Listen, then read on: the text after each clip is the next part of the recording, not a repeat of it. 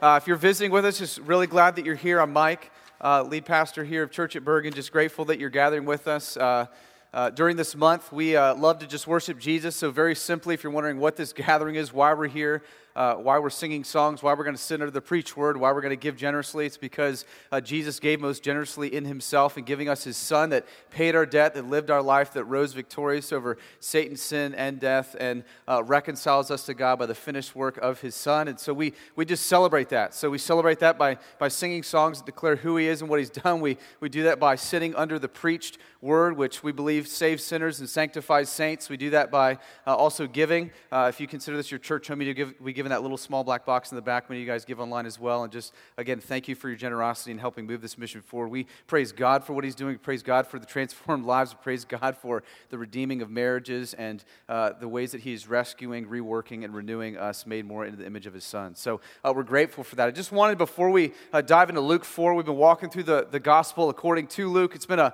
just an awesome study together as a family. Um, Luke is a writer who's basically writing to this guy, Theophilus, who is, uh, we believe, a Roman official who does not know Jesus. And so Luke is basically writing to him saying, Hey, I want you to understand the life and teachings of Jesus. I want you to see him, but I don't want you just to know facts about him or know cute theologies. I want you to be transformed by it. And so we've been just staring at Jesus, staring at his life, staring at the ways that this just ramped up to his earthly ministry. We learned how in the Old Testament there were these longings, just longing for Jesus to come, this Messiah, this deliverer, the one who would break the silence of God and bring rescuing and bring deliverance. We learned that the people of Israel really wanted kind of this guy, this Messiah, to be exalted. They wanted him to be king. They wanted him to fix me, heal me, make much of me. And we learned that that's not at all why Jesus came. He came not to rule with a sword. And in this age, when he came, he came as a servant to be crushed by the Father for the sins of the world, to reconcile us to himself in his grace and mercy. And so we're, we're seeing all of that. And so um, here's what I, I want to do before we kind of launch in is I feel like often we just, we gather, we gather, we gather, we sit, we sing, we pray, and and uh, I don't know why, lately on my mind, I don't know if it's been on yours, just with the last number of months, just the global church, global leaders, global pastors. Uh, I want us just collectively to pray as a family for them, uh, for churches, for men that are faithfully preaching the word this morning, uh, that they would uh, do it in a courageous way, in a loving way, in a gracious way. Uh, pray for those who gather this morning in great fear. They don't have the privilege like we do just to walk in here, open our Bibles, and read. They are actually checking the doors and uh, wondering if today is their last, and uh, that's real life for them. Uh, so let's just, as a faith family, pray for them. you can pray out loud, you can pray quiet. Let's just take a few minutes just to consider those who are blood bought brothers and sisters just like us who are gathering. Pray for the churches here in this nation today as the word goes out that the gospel would take root and save many.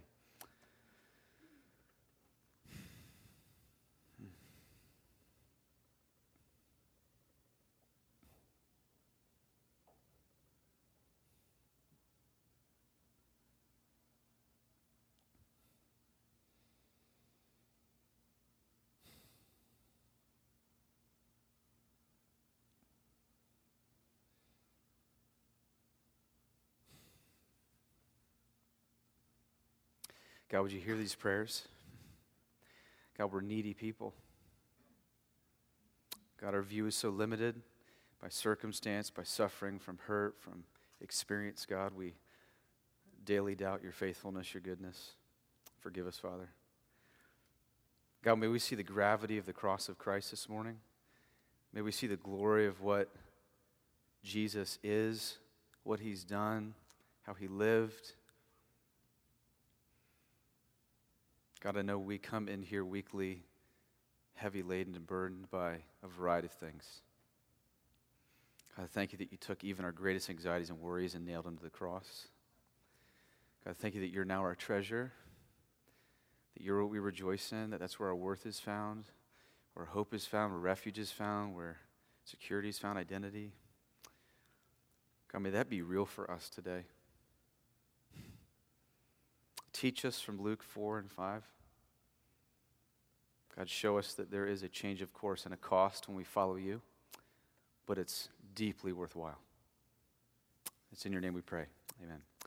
Amen. So Luke, uh, Luke chapter four. Grab your Bibles if you have them. Luke chapter four. We're gonna be finish Luke chapter four and go to about verse eleven in chapter five. And if you don't have a Bible, we have Bibles in the back. Always say, please take one if you don't know one. We'd love for you to have it. It's our gift to you. We uh, love the Scriptures. We love reading the Scriptures. We love sitting under the Word of God. We believe that that is uh, the best thing for life and godliness and walking in newness of life, and also understanding why uh, we exist and all that happens. And so here, let me let me just catch up to speed. If you're if you're uh, jumping in, we're hitting what's the Galilean ministry of Jesus. Now, this is actually going to take Jesus about a year and a half. It's actually going to go to like chapter 9 in Luke. So, uh, this Galilean ministry is a, is a really long time. And uh, Jesus has been preaching, he's been teaching, he's been healing. We've been kind of seeing these events unfold after his temptation in the wilderness. We saw him go and, and deliver the demon possessed woman. We saw him heal uh, Peter's mother in law. So, we're seeing all these kind of facets of Jesus' ministry happening and, and going on. And uh, here's what's important to know as you kind of uh, see this kind of unfold and unravel is historically, the first century man, the first century woman, if,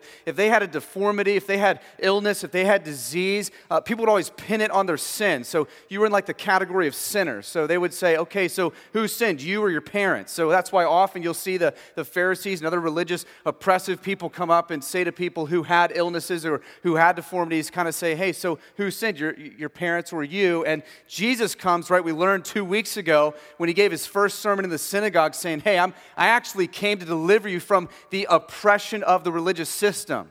Okay, so it's giving, spiritually speaking, you know, uh, life to the poor, sight to the blind. We're, we're freeing the captives. We're freeing the prisoner. This is all going to happen spiritually speaking. Those who are held captive by not being able to keep the commands of God, who realize their inability, who realize they are desperately poor and needy for the saving work of Christ, hey, they get salvation. Those are the people who, who Jesus saves, the humble in heart, the posture that's right before him. And so, as all of this is happening, as Jesus is preaching, here's what we're going to continue to see is you're going to see is Jesus going to back up his claims? Okay, so what did he just preach two weeks ago? That he's going to do something right? He, he's saying to the religious leaders, hey, it's me. I'm this one who's going to provide for the poor, who's going to liberate the captives, who's going to free the prisoners, who's going to give sight to the spiritually blind. Those that don't see the glory of Christ, those that don't, don't love the glory of Christ, those who don't see their need for sin, I'm going to open their eyes and they're going to see their desperate need and in repentance turn to me and find salvation, find deeper meaning, deeper life, fullness of life, all wrapped up in this gospel. And so it's amazing because we're going to see, hey, is Jesus going to do what he said he was going to do? Right? Or is he going to cave to cultural conformity or the pressures of the day? Is he going to want to be king because they all want him to be king? They want to raise him up, they want him to be exalted. Is that going to happen? Or is Jesus going to stay faithful to his mission? Okay, that's what we want to see. Okay, so if Jesus does stay faithful, if he is faithful to his claims, we can trust him, right? And if he doesn't stay faithful to his claims, then we cannot, and we shouldn't. So, this is very important as you're seeing the life of Jesus unfolding, the, the ministry of his person and work. And so, we're going to see if we can trust Jesus. And here's what we're going to start to see this morning is Jesus is going to start to invade your personal space. Okay, so all of a sudden, this kind of just nice, open, Jesus is, is preaching, teaching, healing, he's going to get personal. Right? All of a sudden, he's going to kind of invade those dark spaces. He's going to get kind of in the inner workings of your heart, and he's going to start to call you out a little bit. He's going to start to expose you. This is, this is what we're going to see is Jesus begins to get really personal. He's going to grab three guys to join him. Things are going to intensify a little bit. Things are going to get real. So this is where it gets exciting for us, right? Some of you are like, no. Yeah, this is where it gets exciting and life giving. So here's what we're going to do. We're going to pick up at verse 42 of chapter 4. Last week we saw Jesus declare authority over the demonic, authority over illness, and that's what's, that's what's awesome when you see evil and you see the demonic. You know, they're like the only ones who consistently get that he's God. Like, evil never argues with his deity. Okay, it's always like the religious people, other people, but man, when, when evil enters that space, like they're always like, yep, he's the Son of God. He is all that he says he is, right? They, ne- they never doubt that claim. We learned that that's because they know who he is, so all they can do is distract or cause doubt or, just, or change your, your view from who Jesus is. We saw his authority over illness and we see Jesus doing all he would say he would do. Pick up in verse 42. Here's what happens it says this And when it was day, Jesus departed and went into a desolate place. And the people sought him and came to him, and he would have and would have kept him from leaving, but he said to them, I must preach the good news of the kingdom of God to other towns as well, for I was sent for this purpose. And he was preaching in the synagogues of Judea. Okay, so here's what's basically going on Jesus' itinerant ministry is growing. So he's becoming a bit of a rock star. So people kind of like what he has to say. People are listening to him. People can hear him, okay? So they're not sure if they want it, but they want him to set up shop in Capernaum. They're going, hey, stay here. Hey, we got, we got lots of people with diseases. You want to keep healing them? Hey, we got lots of people that are demon possessed. You want to, you want to do that? What does Jesus do? Jesus makes a claim on his mission and why he's here. Jesus makes it explicitly clear. Why did he come? To preach the kingdom of God, to preach the good news of the gospel. And so everyone around him is beginning to want Jesus. They want him to stay in the area, but listen, they don't want him as master, they want him as slave. They want him as their, bu- as his, their bus boy. Fix me, make much of me, heal all these illnesses, change my circumstances, make me secure, be our king, deliver us from the oppression of the Roman government, and then everything will be okay. And Jesus shows that's not, that's not why I came. I actually came to be a slave actually came to be crushed by the Father for the sins of the world. That's my mission. And so he clearly demonstrates that he knows exactly why he came. And so as Jesus comes out of this silence and solitude, his like day long sabbatical, everyone's saying, Okay, Jesus, here's your job description. Here's what we want you to do. Right? We do that all the time. Okay, great. I got Jesus now. You're okay, here's what I want you to do for me. Change this job, rework this thing, marriage better, kids, give me a taser. It's like you just, I don't know, it's like you've got all these things you just want fixed immediately. So, so God's at your bidding. So he's your little busboy, he's your slave. So hey, do this, do this, fix this, make much of me. Jesus showing that's not at all why I came, right? This, this, this heart follows us to this day. The same as these people, and you see everybody wanting him to stay, everybody wanting him to do what he, what they want him to do, and that wasn't his mission. And they weren't bad things. And Jesus is going to say, Hey, I'm going to do those things along the way. I'm going to heal more people, I'm going to deliver more demons.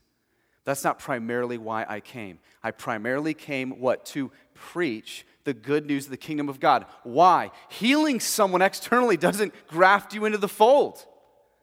Like you're not one of God's because you get healed externally. You're not one of God's because the demon gets delivered from you, right? Knowing the truth, knowing the gospel is what brings you into the family of God. Right? So he's going, okay, that's, that's priority for me, is preaching the good news of the kingdom of God. So yeah, I'm going to sprinkle in healing, sprinkle in, you know, delivering demons. I'm going to pray over people. I'm going to love people. But my primary ministry is the preaching ministry. Right? I said two weeks ago, this is why when you see these, uh, we're word driven as one of our identities because we believe the word drives all that we do, that the preaching ministry of the church is primarily what God will always use to transform hearts. And so we see Jesus agreeing with that, doing that. It's amazing we see him going and, and, and getting on his mission. So Jesus clarifies his call. He's saying, Man, I got to go tell people about the truth. I got to tell people about the grace of God. I got to tell people about judgment that's coming.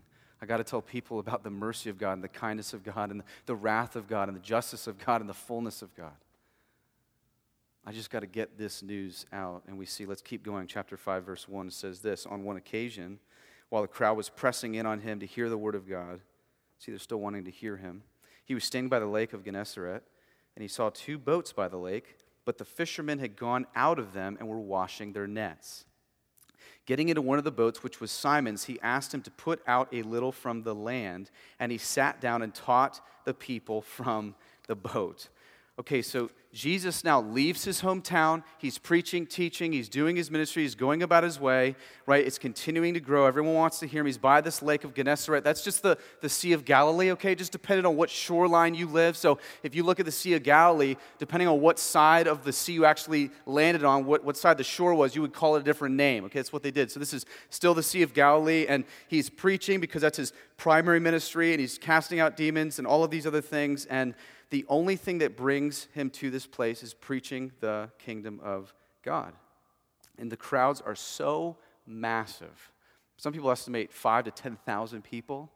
They're so big, they're pressing around him. You, you got to picture this. So Jesus is like, hey, I got to preach. I need some space, right? I need like natural amplification to kind of come out here so everybody can hear me. So he sees Peter, James, and John, right? They've docked, they're, they're finished their day's work. They really worked through the night. We'll talk about that in a minute. They were fishing all night long. They get up, and they're, they're bringing their nets in, they're washing their nets, they're doing all this. And Jesus goes, just steps in one of the boats and looks at Simon, who's Peter. It's his boat, and goes, hey, push me out a little bit. I want to preach from your boat. I mean, Like, do you, do you, are you think, are you seeing how crazy this is? Like this scenario. I mean, imagine you're wicked tired, you're dead, you're beat down, you've worked your whole day's work. Jesus shows up. Hey, I need to borrow your car. Just let me stand on top and preach to all these people. Like, like get all these people away from me. Like we just docked in. You're bringing thousands of people into our space. Okay, you're invading our personal space. So Jesus, wildly, I love that he just does it because he's God. He can do whatever he wants. He just gets on the boat, push me out. Yes, sir. Right? They, they push him out, and he just starts preaching. I guess he had better amplification from the middle of the water as everyone's around him. Everybody's looking over their heads trying to listen to what he has to say. I'm sure it was an, a magnificent sermon because he was the best preacher that ever lived, ever walked. And once he's done giving this sermonette, look what it says in verse 4. And when he had finished speaking, he said to Simon, who's Peter, Put out into the deep and let down your nets for a catch. And Simon answered, Master, we toiled all night and took nothing, but at your word we'll let down the nets. And when they had done this, they enclosed a large number of fish, and their nets were breaking. They signaled to their partners, and the other boats came to come and help them, and they came and filled both boats so that they began to sink. this story is wild. Okay, so Peter, James, and John, they've been working all night. That's why they would fish. The hot sun would just boil the top of the water, right? So the fish during the day would go way, way, way, way, way, way down. And so they would always go out at night, they would try to fish, okay? And this, and apparently on this night, they caught nothing. Okay, they, get, they got no fish, right? So they're tired, they're, they're frustrated, they, they pull in, and Jesus, who, who doesn't specialize in fishing at all, I mean, he knows everything about, infinitely about fishing because he's omniscient, right? But he knows, and, and Peter, who specializes in fishing, he tells the experienced one, hey, throw your nets over and let's get some fish. And Peter's going, Jesus, like we just fished all night. Like, and everyone knows you don't fish during the day. Okay, so you're crazy. We're tired. We haven't caught anything. What makes you think if we throw our nets in the water, we're going to get something? And then Peter, for whatever reason, says he'll listen. Maybe it was a thank you for healing his mother in law, right? A couple days ago, we just read that last week. Healed Peter's mother in law. So they throw their nets down. And Peter witnesses one of the greatest expressions of divine power. I mean, it's the best payday of their life, right? Their nets are just full. Fish are just, now, they frantically go and ask for other boats to come, probably James and John's boat. Because here's what you do you go out with two boats. One boat would just kind of take the nets around the boat for you while you fished, okay? And then the other boat that you were in was just to keep all the fish. Well, they didn't have room for nets and fish, they just had room for fish and both boats are sinking. I mean, this is just amazing what they're witnessing. Obviously, Peter's starting to realize this guy knows where the fish are, not just where the fish are, but he, he tells us what to do. He, they're seeing omnipotence, they're seeing omniscience. He's seeing all the divine attributes of God in Jesus. And so they have the best payday of their life. They're shocked at what happened. They're frantically trying to get all of the fish in the boat, and I love the response from Peter here here's where it starts to escalate a little bit because, because Peter realizes he's dealing with the God of the universe. Look at his response in verse 8. But when Simon Peter saw it, saw the fish, saw the best payday of his life, he fell down at Jesus' knees, saying, Depart from me, for I am sinful man, O Lord. And he and all who were with him were astonished at the catch of fish they had taken. And so also were James and John, sons of Zebedee, who were partners with Simon. So Peter knows he's dealing with not just any man in his boat. He knows he's dealing with the God of the universe as he's witnessing the divine qualities of Jesus in his boat. And listen, every first century Jewish person, especially, what's one of the main things they knew about God? That He's utterly holy. Like, they all knew that. I mean, the whole, whole Old Testament just explicitly states, right, with gravity, that God is, I mean, passionately holy.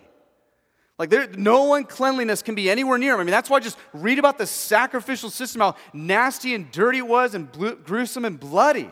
Jesus God is trying to show you how heinous sin is in light of how holy he is. So listen, Peter in this moment is realizing I'm with something holy, set apart. So look at what he says. He says here, man, hold on a second, I'm, I'm sinful. I mean, this is in an instant, Peter sees, in light of the holiness of God made flesh, that he is utterly wicked, intrinsically sinful. He's going, man, hold on, hold on. You're, you're so holy. You're, we're set apart. We're not even the same category. You should depart from me.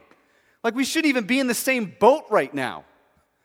Like, like, how am I even standing? And he falls to his knees and calls him Lord, which is the Hebrew word for God, same word for God all throughout the Old Testament. He's ascribing to who God is, maker of all things. He knows who he's with, he knows the presence in which he stands, and he falls on his face and says, Depart from me. I'm, I'm so sinful. I'm so dirty. How could, I, how could I be here? You're so set apart.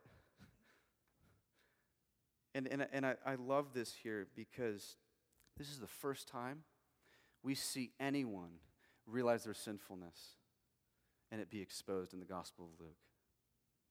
And you know what's also awesome is it's the first time. See, he was Simon before that, and now he's Simon Peter in verse 8 because a lot of commentators will say it because there's true repentance here for the first time. So there's, there's transformation happening, so you're getting his full name, which is why Luke gives you his full name. amazing here, and this is the moment of transformation for Peter. The first time in the Gospel of Luke, someone is brought into recognition of their sinfulness, and Peter is crushed by it because he knows he's in the presence of something holy. I mean, you can't respond any other way. And he's stunned and he's made aware of his sin and he knows if I can see God and I know God sees me, I'm seeing holiness right now and I know he's seeing sin. And he responds like any of us would. And he, here's where we want to land for a while because this is going to kind of be the point of, of this whole text, verse 10. Here's what's important to get in this, in this whole text Jesus is basically summing up the call of discipleship you'll see later rolled out. After repentance, here's what happens. After your sin is exposed, after you lay your eyes on the holiness of God and you see your desperate need for a finished work of Christ and his cross and all that he does and giving his righteousness and taking your sin, here's what happens. You're gonna, your, your life has a change of course and there's a cost. Those two things aren't like suggestions or maybe. Um, optional. He's showing here, here's what happens, verse 10. And Jesus said to Simon, I love this first, don't be, af- don't be afraid. A lot of people believe that is almost in the plea of the cross. You, there's no need to be afraid of you seeing my holiness and your sin because there's, I'm making a way for reconciliation with God. From now on, you will be catching men. And when they had brought their boats to land, they left everything and followed him. Okay, now Jesus' ministry is getting really personal. Before it was just preaching, teaching, healing, doing some nice things. People loved him, they loved what he was about. And, and Jesus here looks at Peter, sees his repentance, and goes, Okay, you've been, you've been catching fish. How about people? What about people made in my image? What about people who are lost and dying, going to hell? And here's what's awesome that word catching men is really catching life. So here's what Luke is getting at. These, these men who gave themselves to catching fish and killing them will be catching men to give them the life giving message of the gospel of Jesus. They spent their lives catching things to kill, and they'll be catching men to make them live. This amazing, amazing imagery where this is the mission that they are sent on and Jesus is basically saying, What about the poor, the blind, the oppressed, the prisoner from my sermon in the synagogue? What about them? What about going after them? I know you spend all your days doing this. What about the people who are perishing and needing of rescuing and redemption? And Jesus says to Peter here, it's not about how many boats you get in. It's not about how many nets you clean. It's not about how much money you rake in. It's about you getting sold onto Jesus centered mission in life. What, what, what what do the planets of your solar system orbit around? You or Jesus? Right? I mean, what's priority for you now? I mean, if you've repented of your sins, seen his holiness, and loved his grace, I mean, what's the direction of your life? So we're seeing clearly there's, there's a change of course. All of a sudden, you begin to see people differently. You, you start realizing these people have souls. Okay, so your neighbor Joe, like, like he is naked, poor, oppressed. He needs freedom. He needs liberation. He needs his eyes to be open to the gospel of grace that you've been shown.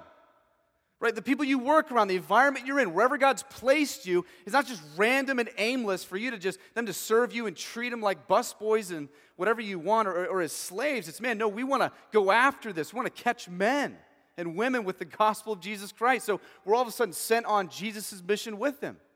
And listen, we're just seed throwers. We don't make any heart change. We don't make anything supernatural happen. First Corinthians will go on to tell us we're just seed throwers, waterers, and God will make grow what He makes grow. But are you just throwing seed? Are you a seed thrower, seed scatterer? I mean, how do you view life? Like, how do you, how do you see human beings? Like, are human beings, so, do they solely exist to serve you? Like when you go into the restaurant? I mean, is everybody a waiter to you, basically? Mm, you got that order wrong. Mm, can you fix this? Hey, you, they have a soul. like, like, like they have things that they weep over. They have anxieties. They have things that oppress them. And we know that the gospel liberates and frees. So he's looking at Peter going, Do you care about souls? How about catching men? You've repented, you've seen what this has done to you. Are you going to give yourself to the life saving message of Jesus and his mission? And Jesus is showing when you encounter him, your life changes course. Your time, your talents, and your treasure that were once used for you, your time, your talents, and your treasure are now used for him. So you're now God centered and others oriented and not self centered. That's fundamentally what the gospel of Jesus Christ does in your heart. And, and, and here's why I, I think this is um, really important is because when you trust in Christ, when you become a Christian, you're not just a tweaked version of your old self. Like the scriptures will say you're a new creation. The old is gone, the new has come. Okay, that, that's what you'll say. And here's what I see a lot of is people think in the church, a lot of people in the church, when I trust Christ or believe in Christ, then I retire. Right? Okay, so Jesus forgave me of my sin. Uh, I got forgiveness. I got righteousness. I'm in a church now. I got a few more friends. I'm done. No, you realize that's the beginning like you are right now, if you have become a Christian, if you have trusted in the finished work of Jesus Christ, He's now your master, He's where your allegiance is. And so now He's calling the shots, and you are now unleashed for kingdom service. I mean, He, he tells you how to orient your budget. He tells you how to make relationships. He tells you about how to interact in your neighborhood. He tells you how to be wise in your family life. I mean, all of that is now oriented around Jesus and what He demands, what He wants, because He's a good, gracious master and He doesn't want to take anything from you. He wants you to walk in fullness of life, not loss of life. That's one of the greatest lies, right? That we think every command is God to take, it's God giving generously because He made the universe to work in a certain way. So when we say, hey, you don't really know what's right, I know what's right, you belittle His name, you commit treason against the God of the universe, say, I'm just going to walk how I want to walk, just ignore that, ignore that, ignore that, ignore that, you'll find yourself where some of you have found yourself in just a deep spiral of despair. Anxiety grows, doesn't dissipate. Depression grows, doesn't dissipate. Frustration grows, it doesn't dissipate. Because the way that you're functionally living is not the way God designed, especially for those who are made new in Jesus.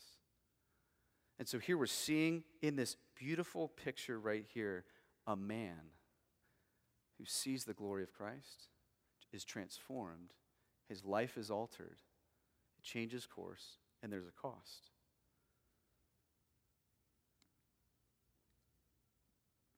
And he, here, before we get to the cost, something I love about this scene right here is young Jewish boys from early on were separated out to learn the Torah. And what they would do is they would, they would teach them, teach them, teach them. Then they'd look for the, the young boys that were kind of more studious, kind of got it. And they would keep them, and the rest of them would just go back and, and do their father's trade. Okay? Then they'd rinse and repeat, do it again. So then you got the, the smaller group of, of boys, and they would study, study, study, study, and then uh, whittle them out. Here's the AP, here's the, you know, GT, here's the, you know, those who need better help, so move them. Let's keep going. Why? Because a rabbi by nature wanted his best and brightest to teach everyone else, to be an effective teacher. Okay, so Jesus is, is picking, okay, not just a leader, but a leader of the disciples, a leader of the church. Someone will preach the best sermon at Pentecost and see 3,000 saved, who will be a cornerstone to the, to the made new church that are the people of God. I don't know that I'm picking Peter. Like, like, like James, John, and Peter are not in that crowd of like smart AP government.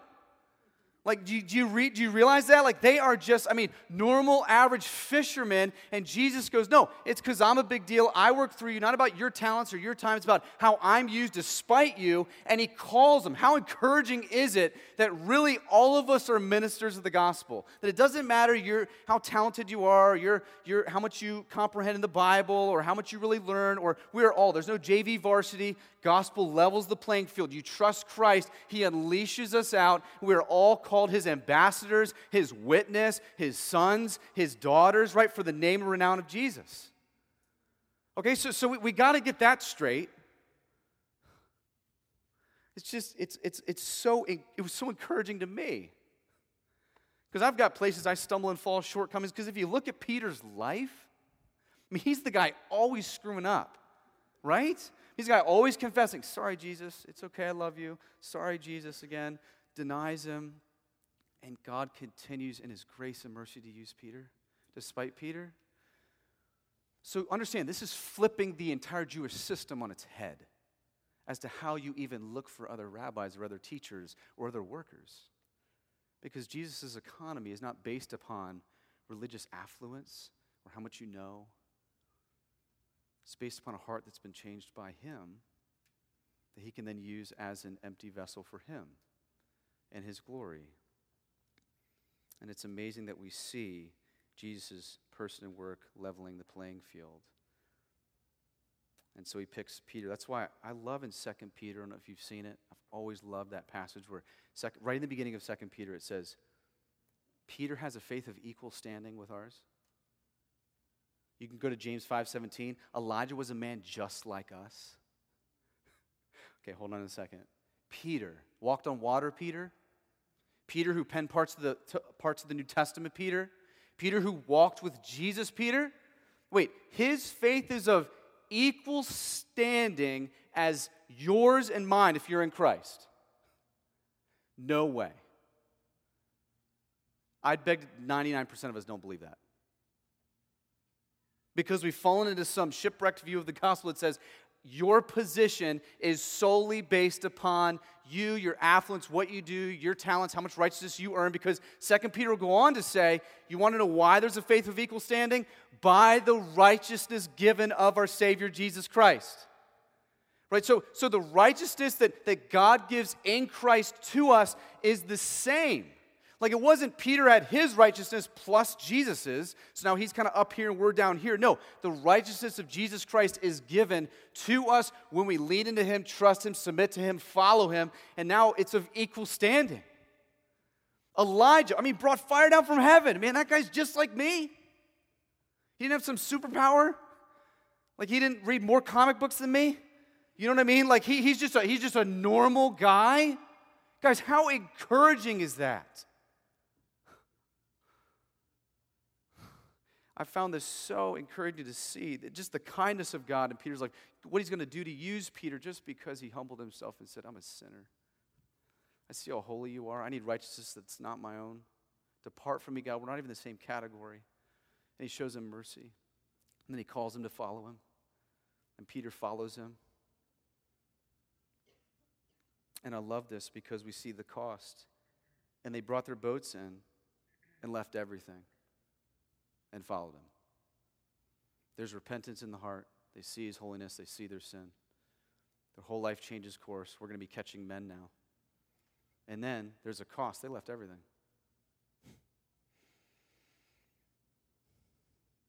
they walk away. And they don't just walk away from fish, they walk away from the best payday of the year. Here's what I would expect from Peter and these guys. Yeah, great, Jesus. Give me three months. Give me three months. I got to sell my nets. I got to sell this fish. Sell this fish. I got to sell the boats. Give them to somebody. Let me get secure. Let me get all my affairs in order. Okay, then I'll follow you. Yeah, yeah, then I'll submit to you. Yeah, then I'll obey you. Then, then, sounds familiar, huh? Peter didn't do that. Peter sees what he's caught up in, and his life immediately changes course, doesn't mind the cost, because the cost is not really any cost when you realize what you're gaining, right? And Peter and James and John just say, I'm following Jesus. Now, am I saying all you should quit your job? Yes. No, no I'm, not, I'm not saying that. Half you guys were like, good, I just got the word from my pastor. No, I'm not, I'm not, I'm not saying that. Some of you maybe. But, but let, me, let me get at this because the issue is not you, you, you quitting your vocation. All work is worship, all work is sacred in Christ. So whether you're a street sweeper, janitor, pastor, minister, nurse, electrician, it's sacred work in Christ. It's all done for the glory of God, empowered by the grace of God. But the issue here is, is change of course and cost. So I don't know how that rolls out into your life, but I know it rolls out some way. And I can't answer that for you, but the, the cost is nothing if you know what you're gaining. So, how do you view your time, your talents, and your treasure? Only you can answer that. What are the conversations you're having about that, if any, right now? Has there been any change of course in your life as a family, as a, as a married couple? Does your bank account look the same as it did a year ago? In the ways that you organize and, and give generously to the work of God? Is the way that you see people and, and operate in friendships different now than it was a year ago? Is the way that you see the talents God has given you different today than it was a year ago? To be used for His glory and not selfishly for your own, to build much and make much of you, to make much of Him? And, and this is why, guys, there, there is what we're seeing in this text is there, there, there's this common prevalent theme in evangelical Christianity where there's a but first when following Jesus. And that's never in the scriptures. Like you'll never read the scriptures and see but first when Jesus says, Follow me. There's no such thing as that in the scriptures. And so often, and I don't know if this is you in this room, we, I see it a lot in college and in young people. Yeah, yeah, I'll follow Jesus. I'll submit to him. I'll, I'll embrace him as my treasure. But, but first, let me just kind of enjoy these four years. Hold on, but first let me, you know, kind of date this girl, date this guy, you know, kind of get this fix, experience over here, experience these, you know, this alcohol thing, this drug thing, this. Let me just experience all those things. And then, you know what? Then I'll get serious later. Listen, can you just hear me plead with you? The Holy Spirit is not at your bidding. Like, like you got to know that. Like, this may be the only moment where the Holy Spirit is graciously wooing you to Himself, showing you how good He is. And if you ignore Him, He may never do it again. If you think that six years from now, He's just going to show up and go, hey, remember I said I'd let you kind of enjoy your thing. Now I'm going to woo you back to myself. Open your eyes. Don't play that game. Don't play that game. Like when He says, follow me, you say yes because I see how good you are, how gracious you are. I see, I see the treasure I'm gaining in you. It doesn't compare to these other things I want to tinker with. Right? I mean, I mean, we've got to be so careful because Jesus is going to continuously go on and move on throughout the gospel saying, if you're going to follow me, follow me now. Why? Because I'm that great. You're getting the better end of the deal. You're getting me. And you're going to see this over and over and over and over. This idea will play out constantly in the Gospels. This, the cost of gaining Christ and his kingdom is no real cost. You got Matthew 13. I love that passage where Jesus is saying the kingdom of God, it's like this treasure in a field. And this guy goes out, he finds the treasure, and he sees how amazing it is, so he hides it. He leaves, and in his joy, he sells everything he has just so he can have the field. And, and, and, and, and God's saying, Jesus saying, man, that, that's what it's like having Christ. Man, you see me as your treasure, this treasure in a field, and you see it, and in your joy, not, not burdened, not bummed out, not, oh, this stinks, I have to give my life to him. No, it's in your joy. You just go, he sells everything, goes, hey, you can have anything you want because I have the field. I have Christ. I'm a co heir. I'm an adopted son. I'm an adopted daughter. Man, I've got my riches in Christ paid for. Man, my stock market's eternal. What's yours like in New York?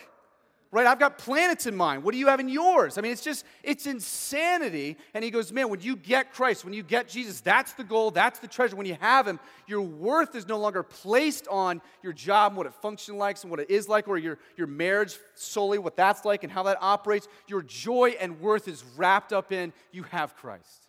You have Jesus. I'm okay. I can stand on solid ground. I'm going to work these things out. I'm going to ask for wisdom, but at the end of the day, I'm okay because I've got him.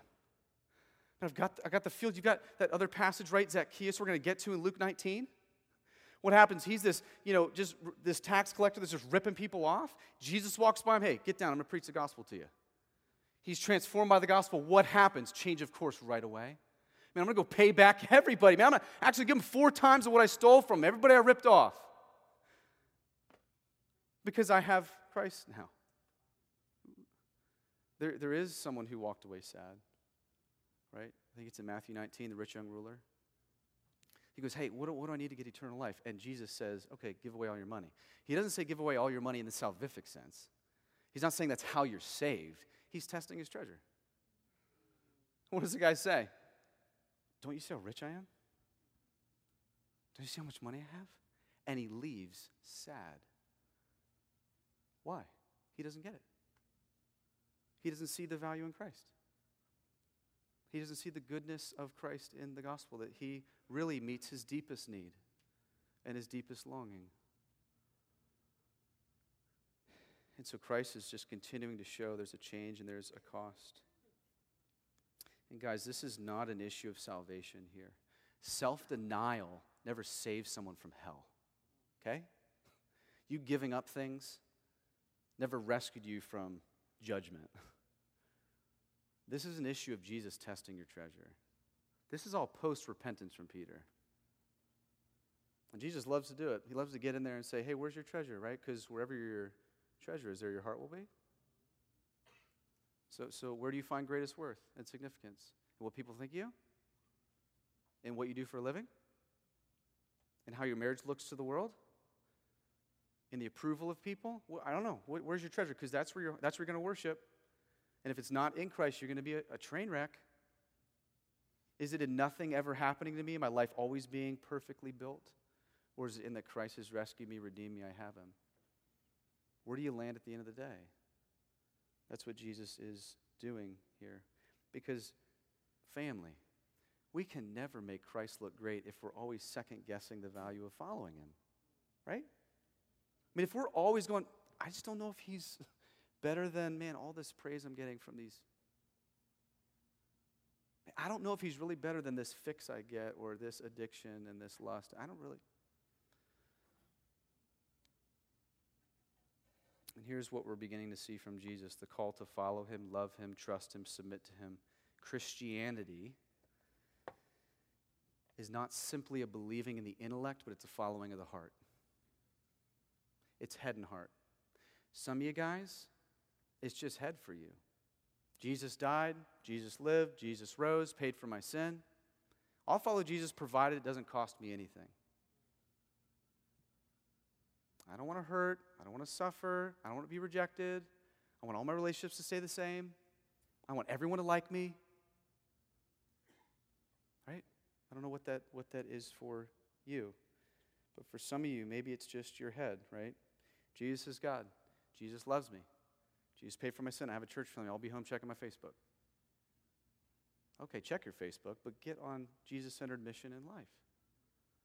Reorient your time and your priorities to what He wants. And so we look at Jesus and we prayerfully discern as we see how He lived and what He did, how does my life form accordingly? How does that happen? God, give me wisdom for that. Let's have honest conversations. Let's not judge others or say, hey, hey, they're not doing, because that's one of the first things we'll do. Just get that out, okay, right now. It's you, okay, dealing with you. I'm dealing with me, my family, my right. I mean, the natural heart is to go, oh, yeah, he's not, he's not, she's not. That's just self righteousness. Get away from that. And what is God asking of you? What is God asking of your life? Let me just, let me just land the plane with this, because um, I, I think this all kind of wraps it up and ties it together. Um, being a Christian, even that phrase, right, is not, it has never been that you just believe a fact. Like, it's never been that. It's never been, there's no cost. It's never been there's no change of course. It's never been that. It's never been, I believe intellectually in my head that Jesus was the Son of God. The demons believe that. Okay, well, they're still damned. Okay, I believe in my head that he's saved from sin. Demons believe that. They're still damned. Okay, I believe that he rose again. Demons still believe that. They're still damned. Okay, we can go down the list. Okay? It's, I am a wicked, idolatrous sinner who has committed treason, belittled his name, chosen to worship other things outside of him I'm grafted into the original sin of man post the fall in Genesis 3. I can't earn righteousness. There's nothing I can do to make it up. I can't clean myself. I keep scrubbing myself, and the dirt stays there. Even the clean rags I put on myself get dirty, and I get new clean ones, and they're still dirty. And Jesus comes and takes all that for you, takes all that sin, the weight of the wrath of God towards you rightly for your sin, and carries it and bears it on the cross for you, kills it in the grave, rises again, gifts you righteousness, saying, Walk as my witness, walk as my ambassador, walk in newness of life. And it frees you to operate in a way where you're not bound anymore to the identities and worths of cultural conformity. You're free. Actually, the Christians are the freest people who live. I've said this repeatedly. Not the people who are enslaved by systems, and addictions and other things. And so, my, my fear is just that many have believed an incomplete, half hearted gospel. That's my fear. Accept Jesus, go to heaven when you die. That's half hearted, incomplete. It's not the gospel of Jesus Christ. He says, You come and die to yourself. We're going to see it later in Luke. You pick up your cross, you follow me. You die to your wants, you live to mine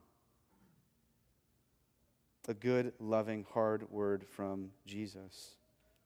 So, so here's what I see, see a lot is the now, the church age, we're all on vacation. Right? Yo, Jesus died, Jesus rescued me, so I'm just gonna be on vacation. And so you lack fullness of life. So here's what you do I just need another hobby, I just need another gadget.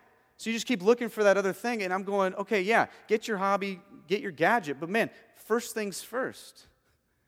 The advancement of the gospel of Jesus Christ, the advancement of the church of Jesus Christ, is priceless. It's so priceless that Jesus bought it with his own blood. He ransomed it. So, because if you're going to give yourself to anything, you give yourself to this. So, your whole life revolves around that first. Then you got your hobbies, then you got your gadgets, then you got everything else. But in what ways are we, we doing that? Let's first and foremost submit to Him. You know, um, if you're here and you're not a Christian, we don't want your money at all. I don't want you to do anything, actually. I just want you to repent of your sin and turn to Christ. I want you to know He's a good, gracious God. Just like all of us in this room, you've committed treason, you've, you've rebelled against Him, you've missed the mark. You daily desire to live to yourself and not to Him and His glory. We are all like Peter who are in the boat with Jesus. Would you turn to Christ? I mean, do you see that He's holy, that He's infinite, that He's good in all that He does, that His perfections are endless, that you are spiritually poor, blind, held captive, that you need liberation, you need to be given sight? Will you ask Him for that this morning? Ask Him for it.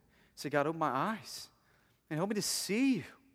Help me to see how good you are and how gracious you are. Help me to learn what it means to orient my life this way for you being the goal.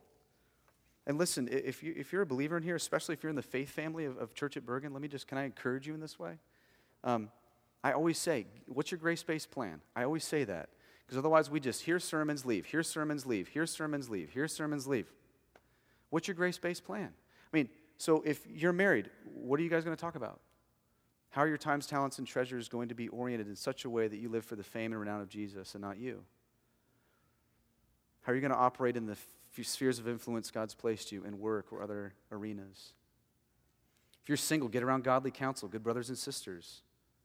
If you're married, get around other godly married couples that you trust and you look up to. Say, okay, is my life changed course at all?